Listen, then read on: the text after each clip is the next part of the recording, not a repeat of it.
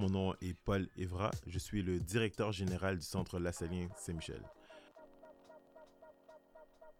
Euh, parfois, on me demande, euh, Paul, comment comment as fait pour arriver où ce que tu es aujourd'hui?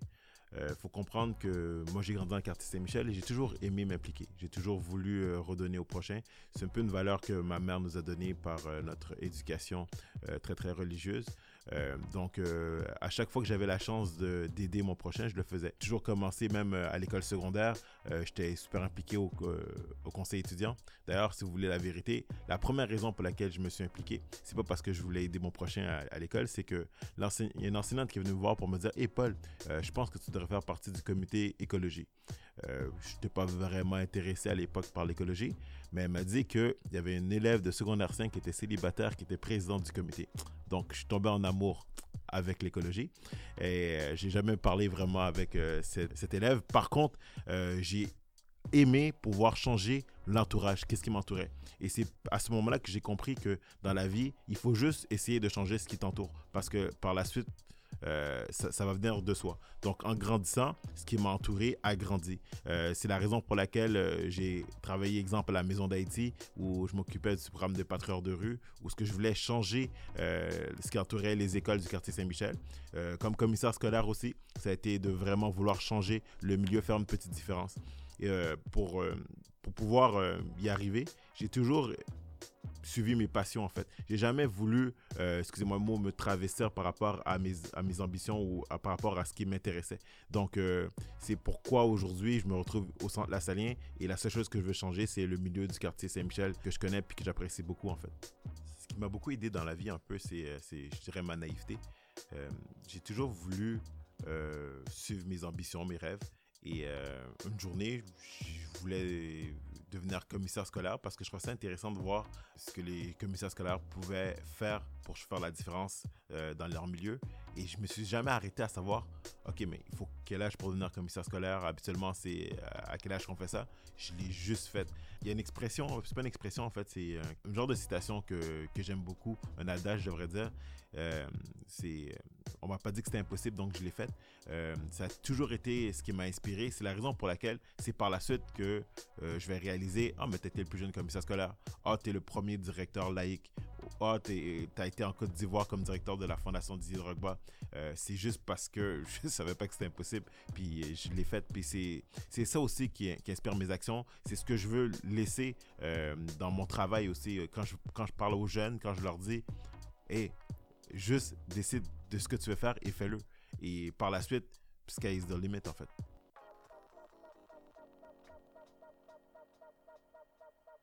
Je vous dirais que de quoi je suis plus fier, ça va peut-être avoir l'air euh, cheesy, c'est d'être ici aujourd'hui euh, à faire un, travail où c'est moi, moi qui reçois. Les gens ont souvent l'impression que je redonne, je redonne beaucoup, mais en fait c'est moi qui reçois. Chaque jour, je me lève le matin, puis j'ai pas l'impression d'aller travailler.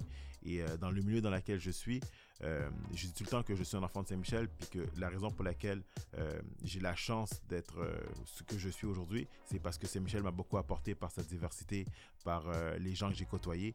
Donc pour moi, ma plus grande fierté, c'est de pouvoir redonner ma part à, ce quartier, donc d'être ici aujourd'hui. Je, vous dirais mon plus grand défi, j'en ai tellement dit dans la vie, on a beaucoup de défis, mais mon plus grand défi, c'est, j'en ai deux qui me viennent en tête. Je vous dirais qu'en secondaire 5, j'ai voulu euh, devenir euh, président de l'école et quelqu'un m'a dit ben, Tu peux pas être président de l'école, tu es noir. Je fais comme D'accord. En fait, à ce moment-là, euh, je devais être encore très naïf. Je comprenais pas en fait l'adéquation entre le fait que j'étais noir et que je peux pas devenir président de l'école. Que mon plus grand défi, ça a été de comprendre pourquoi on peut accepter d'avoir ces barrières-là, en fait. parce que dans les faits, moi, j'ai jamais eu de barrière par rapport à ma couleur de peau je faisais, comme je vous l'ai dit un peu plus tôt, je faisais ce que j'avais envie de faire par rapport à ce que les gens me, mettaient dans ma route. Mon plus grand défi, c'est d'expliquer à cette jeunesse de ne pas écouter ce que les, gens disent par rapport à leur couleur de peau, par rapport à leur sexe, euh, le phénomène du, euh, de l'imposteur. Je vous dirais que c'est le, le, plus grand défi en fait on a tous les talents, on, peut tout faire, mais il faut pas se mettre des barrières, puis il faut pas laisser les autres se mettre des barrières. Will Smith le dit parfaitement dans La poursuite du bonheur, ne laisse jamais quelqu'un te dire que ce que tu veux faire est impossible, euh, ni même lui. Donc, euh, pour moi, mon plus grand défi au quotidien, c'est de ne pas mettre des barrières dans, dans, dans, la tête des jeunes, dans la tête de ceux qui nous côtoient. Puis, on, nous sommes tous humains. Parfois, naturellement, ce qui va sortir, c'est de dire Ah non, fais pas ça, ou Oh non, c'est impossible. Ne jamais, ne jamais euh, mettre ça dans la barrière, euh, dans la tête des gens, en fait. Je pense que c'est mon plus grand défi. Mon, plus, mon deuxième défi, honnêtement, ça a été euh, auprès de ma mère, parce que ma mère veut rien savoir de savoir si je fais de la politique ou pas. Puis mon rêve, ça a toujours été de faire de la politique. Et mon plus grand défi, c'est de la convaincre que c'est bien. J'ai eu un bac en sciences politiques. J'ai toujours gravité autour du monde politique. mon défi, c'est de la convaincre que c'est correct, parce que si ma mère ne trouve pas ça correct, je ne le ferai pas. Je suis un fils à maman.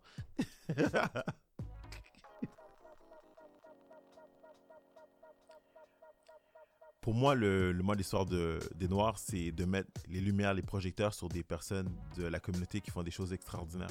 Euh, il y a à peu près deux jours, euh, je conduisais sur la rue euh, Sherbrooke, j'étais dans mon véhicule, et j'ai regardé à ma gauche, il y avait un ambulancier, un jeune noir, je vous dirais de mon âge, en vrai, dans la trentaine, et il se dirigeait à l'hôpital forcément parce qu'il était seul puis il y avait quelqu'un en arrière de, de l'ambulance. Puis je voyais avec le sourire puis il avait l'air d'écouter de la musique.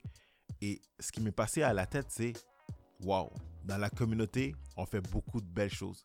Euh, malheureusement, euh, on ne pourra jamais mettre les projecteurs sur ce, jeune ambulancier euh, que j'ai croisé, mais j'espère que les personnes à qui on met les projecteurs vont parler de ces histoires-là, parce que dans la communauté, on, fait partie intégrante des, réussites du Québec, du Canada, et le mois d'histoire des Noirs nous permet juste de nous le rappeler, nous dire que euh, quand euh, les gens nous disent Ah oui, vous avez été esclave, l'esclavage, c'est pas, pas notre histoire. Ça fait partie de notre histoire, mais nous étions là vraiment avant l'esclavage. Et euh, pour moi, c'est de se rappeler ça, puis rappeler des réussites pour que les jeunes ne se mettent plus des limites, puis se disent ben, Je peux tout faire en fait.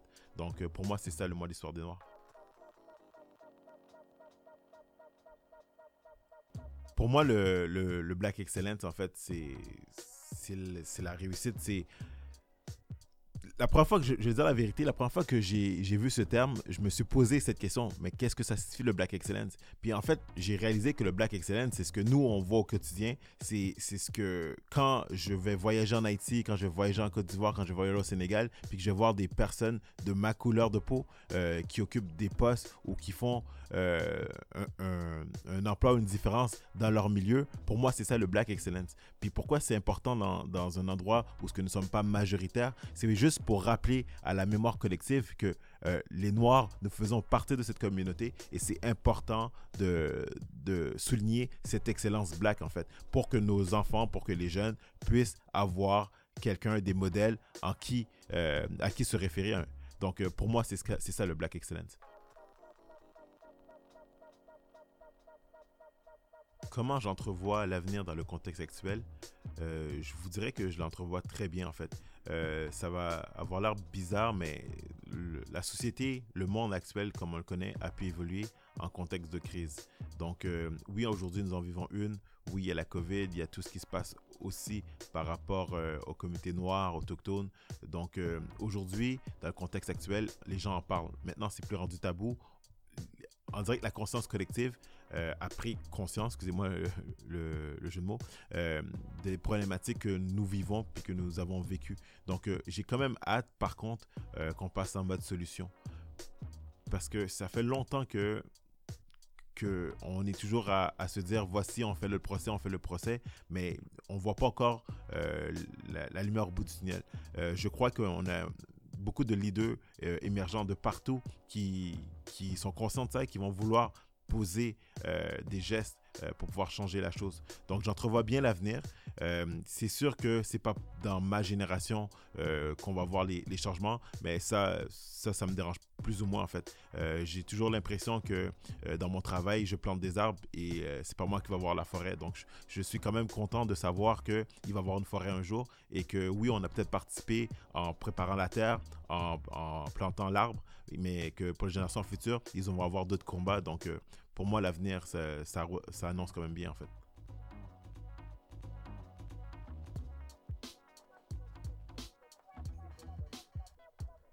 Merci, c'était Paul Evra pour Chronique Afro.